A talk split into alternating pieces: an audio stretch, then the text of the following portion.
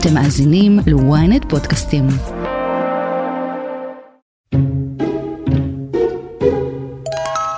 שלום לכולכם. סיימתי פגישה חמה וטובה מאוד עם נשיא ארצות הברית ג'ו ביידן.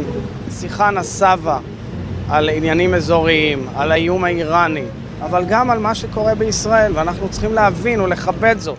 הנשיא הרצוג מגיע לביקור חגיגי בוושינגטון לפגישה עם הנשיא האמריקני ביידן, ונאום במושב מיוחד של שני בתי הקונגרס לרגל 75 שנה לעצמאות ישראל. זה עוד שיקול בצורך שלנו כאומה, ברגעים האלה ממש, להגיע ככל שניתן להבנות, לדו-שיח, לנוסחאות, כי בסופו של דבר ישראל חשובה מאוד לעולם וחשובה מאוד לאזור וחשובה מאוד לארצות הברית. פער גדול בין החגיגיות של המפגש וסגירת המעגל האישית של הרצוג מול חוסר האונים והיכולת שלו לגשר במחלוקות שמאיימות לקרוע את הציבור הישראלי. איך מתמודד הרצוג עם הפער הזה, והאם דווקא ברגע הכי חגיגי שלו, מוסד הנשיאות מאבד מתוכנו? אני שרון קידון, וזאת הכותרת. אני יוצא לארצות הברית לשליחות מרגשת, לציון 75 שנה לעצמאות ישראל. אבל גם כשאהיה שם בארצות הברית, ליבי ומחשבותיי יהיו נתונות למה שקורה בישראל. כשהנשיא הרצוג המריא לביקור החגיגי בארצות הברית, הוא השאיר בלב כבד מאוד את מה שקורה בארץ. המחיר גדול מדי, וכשאנחנו רואים את תשעה באב עוד שבועיים, אנחנו צריכים להיזכר במחירים של פילוג, של ריב, של מתח פנימי, ואני קורא לכולם לעשות את המאמץ הנוסף הזה דווקא בשבוע הזה. תודה רבה. מבחינתו של הנשיא הרצוג מדובר בפסגה אישית, אבל לצידה גם שפל. שפל של לכידות בחברה הישראלית ותחושה של קרע גדול בציבור. יובל קרני, כתבנו הפוליטי, המסע הוא אכן מימוש של כל החלומות הפוליטיים-מדיניים של הרצוג? כן, שרון, אני חושב שמבחינת אה, הרצוג, אני לא יודע אם מדובר בהגשמת חלום, בסך הכל אה, הרצוג אה, היה במערכת הפוליטית עשרות שנים, ולפני כן היה גם עבד עם אהוד ברק כראש ממשלה, כלומר אנחנו יודעים שהרצוג אה, בסך הכל הוא איש העולם אה, הגדול, הוא גם כיושב ראש הסוכנות, גם כנשיא המדינה, הוא ביקר בהרבה מאוד מקומות. נכון שביקור בוושינגטון בהזמנת נשיא ארה"ב זה בעצם גולת הכותרת של, ה, של קדנציה של נשיא המדינה, אגב במיוחד בעקבות המשבר המדיני שקיים בין ישראל לארה"ב, כלומר ראש ממשלת ישראל שנבחר לפני יותר מחצי שנה לא מוזמן, ואילו נשיא המדינה אה, אה, מוזמן לנשיא עוד לפניו, לנשיא ארה"ב עוד לפניו להגיע לוושינגטון, לכן מהבחינה הזאת יש פה משמעות חשובה מאוד.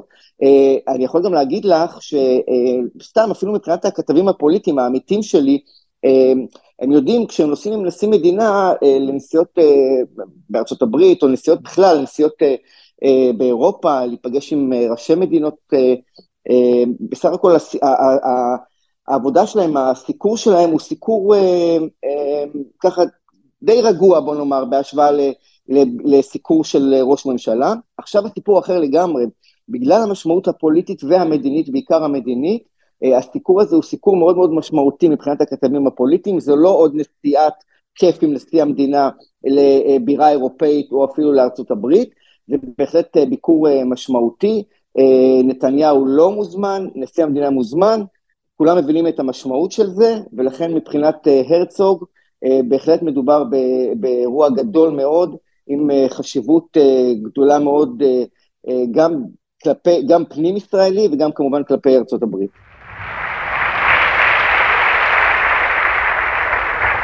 Members of Congress, it is a great privilege and I count it a high honor present to you His Excellency Shem Herzog, President of Israel. על אף הניסיון הפוליטי העשיר של הרצוג, אי אפשר לנתק את הביקור הזה מהמימד האישי. Mr. Speaker, Mr. President, how pregnant with significance is this occasion as I, the head of the state of an old people and yet a young democracy, which was reborn following centuries of prayer and struggle, have the privilege to address this august assembly. הרצוג הבן יעמוד 35 שנה אחרי במקום בו עמד אביו בליווי שגריר ישראל בארצות הברית, אחיו, מייק הרצוג. כן, לחלוטין זה נחשב ביקור היסטורי, שלא לדבר על סגירת מעגל אישי. בכלל, כל הקדנציה הזאת של הרצוג נחשבת כסגירת מעגל, בכלל הבחירו, הבחירה שלו לתפקיד נשיא המדינה היא הייתה סמלית מאוד, הוא עבד על זה, ראינו איך הוא עבד על זה מאחורי הקלעים, ממש משימת חייו להיבחר לתפקיד הזה, ולכן גם הביקור הזה בארצות הברית, בוושינגטון, הוא ביקור, אפשר לומר, היסטורי, אחרי 30 שנה כמובן, שאפשר לומר שזה ביקור היסטורי של נשיא המדינה. הוא נכנס פה לוואקום של המשבר שיש בין ביידן לנתניהו, צריך לומר, למרות שיחת הטלפון החמה והארוכה, כמו שהציגה את זה לשכת ראש הממשלה, עדיין יש משבר, עדיין יש פערים גדולים מאוד. מהבחינה הזאת הנשיא הרצוג נכנס לוואקום הזה שיצר המשבר הזה, והוא בהחלט ירכב על הגל הזה כדי לנסות למקסם מבחינתו, גם מבחינה אישית וגם כמובן מבחינה בינלאומית, להיכנס אולי ולנסות לאחות את הקרעים שיש היום בין שתי המדינות האלו. קשה לדבר על הביקור של הרצוג במנותק ממי ששכחו אותו בבית, ראש הממשלה בנימין נתניהו. פרס הניחומים שהוא קיבל ביום שני הייתה שיחת טלפון מביידן. קודם כל, מבחינת נתניהו, אני חושב שנתניהו יושב בלשכתו, אולי בביתו, וסופק כפיים איך זה שהנשיא הרצוג, כמו שאמרת, שרון, יריבו הפוליטי, ואמר הרבה מאוד שנים, מוזמן לוושינגטון, לבית הלבן, והוא לא. צריך גם לומר, מדובר פה גם בנתניהו, לא, לא מסתיר את האכזבה הזאת, ראינו שבישיבת הממשלה ביום שני השבוע, הוא אפילו לא דיבר, או אפילו לא החל בהצלחה לנשיא ערב נסיעתו לוושינגטון, היה מצופה כמובן שבשעת משבר כזאת לפחות ראש הממשלה ייתן את ברכת הדרך לנשיא, וזה אני חושב מעיד יותר מכל על עוצמת האכזבה, שלא לומר אפילו התסכול שיש לנתניהו מהנסיעה הזאת של הרצוג. אגב, צריך גם לתקן איזה משהו, אנחנו יודעים שנתניהו והרצוג היו יריבים פוליטיים הרבה מאוד שנים, אבל הרצוג, למיטב ידיעתי, נבחר גם בקולות נתניהו ובקולות אנשי הליכוד לתפקיד נשיא המדינה. כלומר, נתניהו רצה את הרצוג בתפקיד הזה, ולכן גם הייתה לו איזושהי ציפייה שיהיה איזשהו, איזשהו שיתוף פעולה. הרצוג מנסה באופן טבעי, זה האופי שלו, לרצות את כולם, אבל בעניין הזה של המשבר, המשפ... המשבר המשפטי, ההפיכה המשפטית, כנראה סימנו אותו בימין כמי שתפס צד, וזה כמובן מעיב יותר על מערכת היחסים שקיימת היום בין נתניהו לבין הרצוג. אם המערכת הזאת הייתה טובה יותר לאחר בחירתו של הרצוג, אפשר לומר שהגלגל חזר אחורה, והיום הם יותר יריבים מאשר שותפים.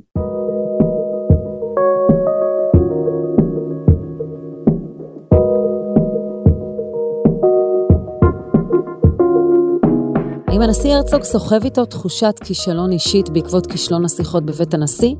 נשמע גם ממקורבת שלו על הלך הרוח שלו בביקור. הודעה קצרה ומיד חוזרים.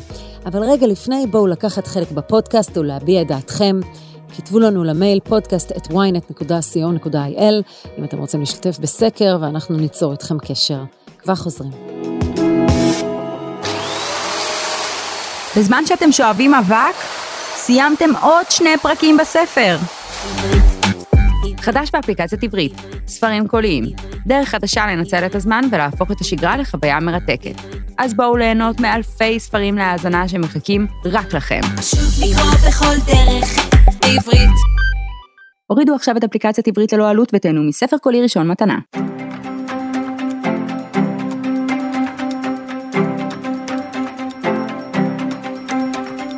צריך להכיר את, את הרצוג בפגישות דיפלומטיות, שאני זכיתי וזוכה עדיין להיות נוכחת בלא מעט כאלה. הוא איש שמדבר דיפלומטיה באופן שאני לא, באמת אני אומרת בכנות, אני לא ראיתי אף בן אדם מתנהל דיפלומטית בצורה כל כך מבריקה כמו, כמו הרצוג. זו איילת נחמיאס ורבין, כיום יושבת ראש מכון הייצוא, בעבר ח"כית מטעם העבודה, ומקורבת מאוד לנשיא הרצוג. שאלת הלך הרוח של הרצוג היא מעניינת. הוא עתיר ניסיון ושוחה בסביבה הדיפלומטית, אבל ליבו כבד מחוסר היכולת להביא הישג במישור הפוליטי-ציבורי הפנימי בישראל. לנשיא הרצוג יש תחושת אחריות ותודעה היסטורית מאוד מאוד גבוהה ועמוקה. זה אגב דבר שתמיד טענתי שהוא חולק עם בנימין נתניהו, בטח נקרא לזה בדור הנוכחי של הפוליטיקה, אין מספיק אנשים חדורי תחושת היסטוריה. ואני חושבת שתחושת האחריות, למרות שאנחנו יודעים שהביקור לא נקבע בעת האחרונה, ואנחנו יודעים שאף פעם ביקור עם נשיא לא נקבע בהתראה כזאת, או בוא נאמר זה מאוד נדיר, על הרקע של מה שקורה בישראל אין ספק שהוא נוסע עם תחושה לא קלה, בהתרגשות גדולה, אבל תחושה לא קלה, והוא עם הרבה מאוד אחריות. מדובר בביקור מאוד סמלי ומלא משמעות אישית עבור הרצוג. תראי, זה, זה די מדהים שבאמת שני הנשיאים היחידים שיזכו לדבר בפני שני בתי הקונגרס, אה, הם הנשיא אה, הרצוג האב והרצוג הבן, אבל אני אתן לך עוד זווית שאף אחד לא מדבר עליה. ב-2015, בזמן שאנחנו התמודדנו בבחירות אה, כמחנה הציוני, אני הייתי עם הרצוג במושב בדרום הארץ, אנחנו בתוך קמפיין הבחירות, ובאותה עת ממש נואם נתניהו את הנאום בפני שני בתי הקונגרס, נאום, נאום הגרעין זה היה, כנגד ממשל, זאת אומרת שלא בהסכמת ממשל אובמה. might never be known because it touches on some of the most sensitive and strategic issues that arise between an American president and an Israeli prime minister. ואני ממש ממש זוכרת את הרגעים שאנחנו נמצאים שם ואנחנו אומרים אנחנו פה וכרגע ראש הממשלה נמצא שם ואני אומרת שאני בטוחה, לא דיברתי על זה אגב עם הנשיא, אבל אני בטוחה שגם הדבר הזה מהדהד לו בראש שהוא יעלה מחר לדבר בפני שני בתי הקונגרס. הוא מרגיש במקום הטבעי שלו? אין בכלל שום, אני חושבת ש... בוא נאמר, גם מתנגדיו של הרצוג לדעתי לא יכולים לדמיין נשיא יותר מתאים בעת הזאת. אנחנו נמצאים בנקודת רתיחה כל כך כל כך מורכבת וקשה, שבאמת צריך, אני יודעת שלא כולם אוהבים את הגישה הזאת, שאני כנראה בוז'יסטית בהתנהלות שלי, ואני יודעת שקטונתי ליד הנשיא, אבל אני יודעת שגם אצלי לא מתים על התכונה הזאת, שאנחנו מסוגלים לראות את שני הצדדים, מסוגלים לבחון באופן כן ואמיתי את הטעויות שאנחנו עשינו לאורך הדרך, ולראות איך אנחנו כן אפשר לתקן בהידברות. אנשים מעשו במילה הידברות, אני חושבת שלא בצדק, אני חושבת שמה שהנשיא יזם כשיחות בית הנשיא, אני חושבת שטעות איומה שעלו על אה, מוקש הנעל הזה כש, ו, ועזבו את השיחות, אני חושבת שאנחנו יכולנו להיות במקום אחר. אני לא רוצה להתנבא מה היה קורה אילו באמת השיחות היו נמשכות, האם היו מגיעים להסכמה או לא. אבל אני חושבת שהחסות של הרצוג באישיות שלו הייתה חסות נכונה, ולכן אני חושבת שגם אולי, את יודעת, יש איזושהי תחושת החמצה. אה, ואולי אפילו דאגה מוגברת מזה שאנשים, ואף, ואף אחד וכרגע גם ראש הממשלה אמר, לא מעוניינים לחזור להידברות, ואני באמת לא יודעת לצפות באיזה, באיזה טונים כבר תהיה המחאה אז. אז בואו נדבר באמת על תחושת ההחמצה הזו. הוא יוצא לוושינגטון כשהוא היה שמח להציג בפניו איזשהו מתווה לפשרה. הדבר הזה לא קורה. אה, זה ברור שהממשל האמריקני תומך בפשרה, או אפילו בנסיגה מהרפורמה. האם הוא בתחושה של כישלון לדעתך? לא, כי אני באמת חושבת שהכישלון הוא לא שלו. אני חושבת שתחושת ההחמצה, אגב, סליחה שאני אומרת, תחושת ההחמצה היא שלי, כי אזרחית מדינת ישראל היא צריכה להיות תחושת החמצה של כל אחד מאזרחי המדינה הזאת, בזה שאנחנו כשלנו בדבר הבסיסי ביותר. אנחנו לא הצלחנו לשכנע את, ה, את הצדדים, אלה מאיתנו שזה, על פי כל הסקרים, אנחנו אלה הדומיננטיים, ה, ה, נקרא לזה, ה, רוב הציבור נמצא במרכז, רוב הציבור נמצא במרכז ומחפש פשרה. גם אני אומרת, צריך לתקן דברים משמעותיים במערכת המשפט, אולי אפילו יותר מרחיקי לכת ממה שפעם היו חושבים, נניח במחנה שבו גדלתי בו, ואני אומרת את זה בגלל שאני, יש לי המון הערכה למערכת המשפט, אבל יש לי גם ביקורת עליה. ואני חושבת אגב שהנשיא בסיבוב הראשון עוד לפני שיחות בית הנשיא נעזר בקולות כמו רז נזרי וידיד פרופסור ידידיה שטרן שהיה מורה שלי ורז נזרי הוא היה אה, מועמד ליועץ משפטי לממשלה והיה משנה ליועץ המשפטי לממשלה אלה הקולות שעליהם אפשר להתבסס בהסכמה ובהבנה ולכן אני אומרת הכישלון הוא לא של הנשיא. אבל במבחן הזה, מבחן הנשיאות, בניסיון לגשר, הוא כשל, הוא לא הצליח. קודם כל, רמת הציפיות ששמים על נשיא במצב כזה היא מטורפת. תראי, בואי בוא, בוא רגע ננסה לעצמנו את התסריט. אם הוא לא מתערב אומרים לו איך אתה שותק. אם הוא מתערב אומרים לו אתה נשיא פוליטי, אתה לא יכול. זאת אומרת זה אוי לי מיצרי ואוי לי מיוצרי, זה פסוק שנכתב על הסיטואציה הזאת.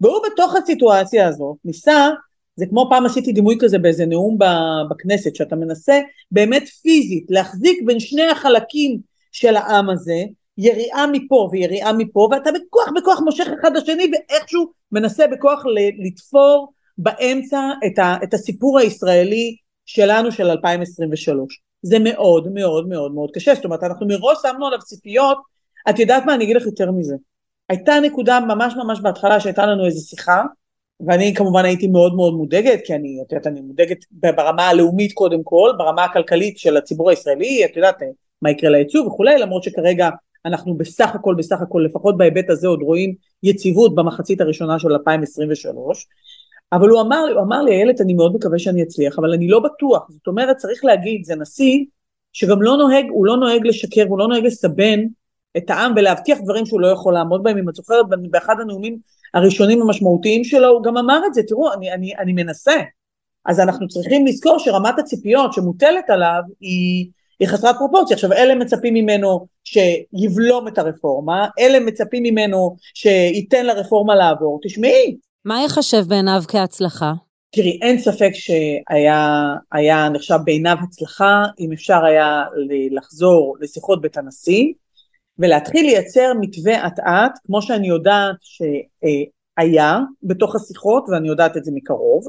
או זה נכון שלא הגיעו לדבר על מה שבעגה הדיפלומטית מדובר, מדובר ה-hot potatoes, ה-hot issues, לא הגיעו לדבר על הדברים הכי הכי הכי קשים, שזה הוועדה למינוי שופטים או, או, או דברים אה, מהסוג הזה, אבל פסקת ההתגברות ירדה מהשולחן, זאת אומרת קרו כן דברים בתוך התהליך הזה שהם היו משמעותיים, אגב, הנה אנחנו עוסקים באמריקה, צריך לדעת שאפילו הרפובליקנים אוהבי ישראל, זה לא רק אוהבי ישראל, מעריצי ישראל, הדבר היחיד שהיה ביניהם בלתי נסבל, ולדעתי בגלל זה גם נתניהו באמת ירד מזה, זה נושא פסקת ההתגברות. את זה הם בכלל לא יכולו, לא יכלו להבין תפיסתית, ושמעתי את זה משגרירי ארה"ב שייצגו ממשלים רפובליקניים.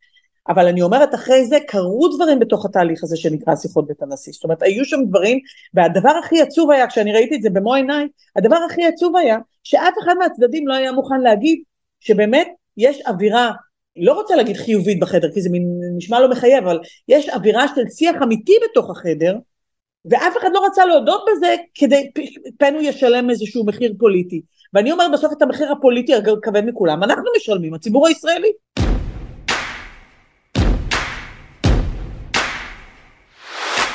Like many strong supporters of Israel, I'm very concerned. And I'm concerned that they get this straight. They cannot continue down this road. Hopefully, uh, the Prime Minister will act in a way that going to try to work out some genuine compromise, but that remains to be seen. Are you inviting the Prime Minister Netanyahu to the White House, sir? No, not, not in the near term.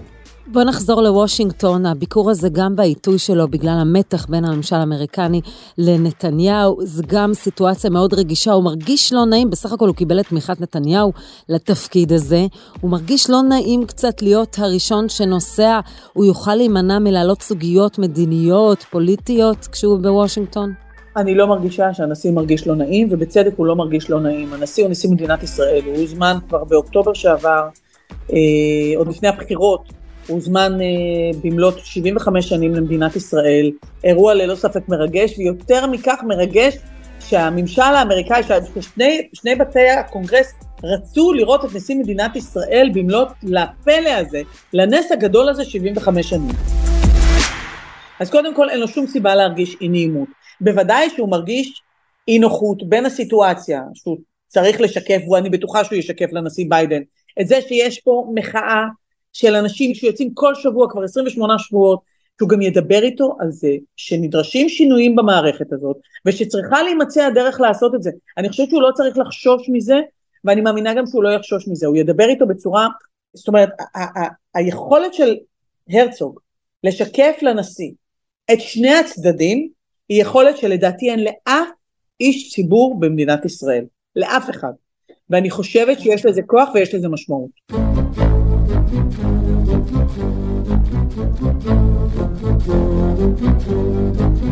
בחזרה אליך יובל קרני, כמי שמסקר את הרצוג שנים ארוכות, הוא רואה בכישלון השיחות בבית הנשיא כישלון אישי שלו?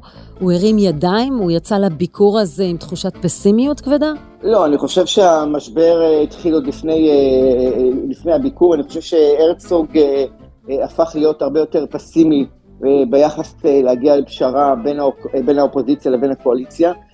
אני חושב שהוא לא רוצה להיות חתום על הכישלון הזה, לתת איזושהי אכסניה לשיחות בבית הנשיא, כשהוא הבין אה, כנראה משני הצדדים שאי אפשר להגיע להסכמות ולאיזושהי פשרה במסגרת החקיקה שמתקיימת בימים האלה בכנסת, ולכן הוא אה, לקח איזשהו צעד אחד אחורה.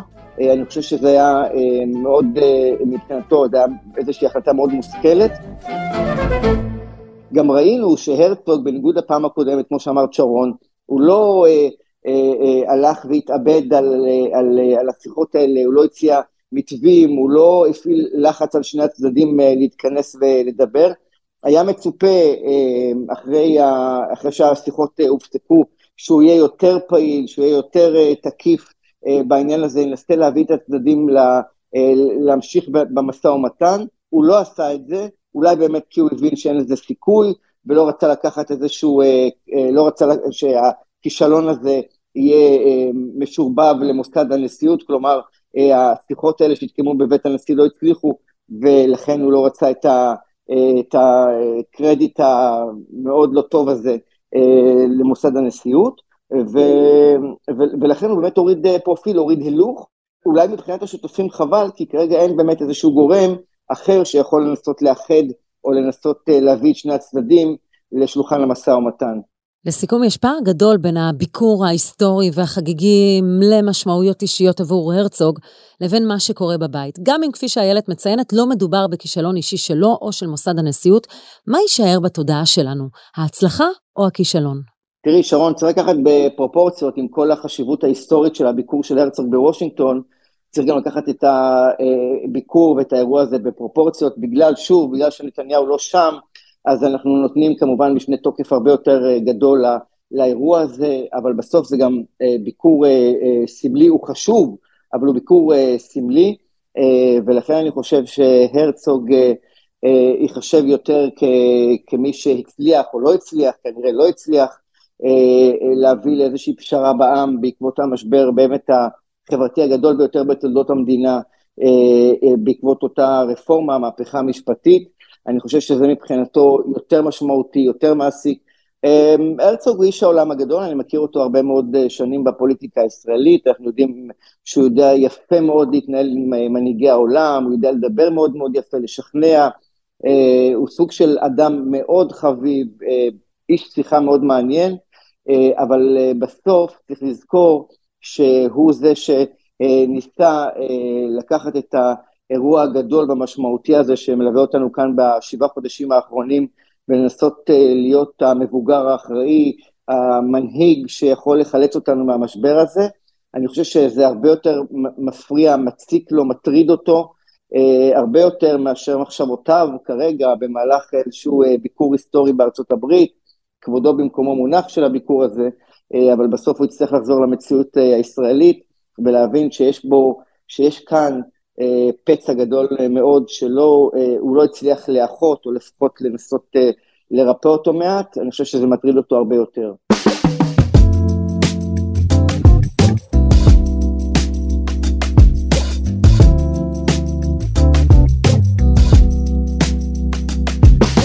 ועד כאן הכותרת להפעם. תודה לכתבנו יובל קרני ולאיילת נחמיאס ורבין. אתם מוזמנים לעקוב אחרינו בוויינט באפליקציה, בנייד וגם ברכב, או איפה שאתם שומעים את הפודקאסטים שלכם.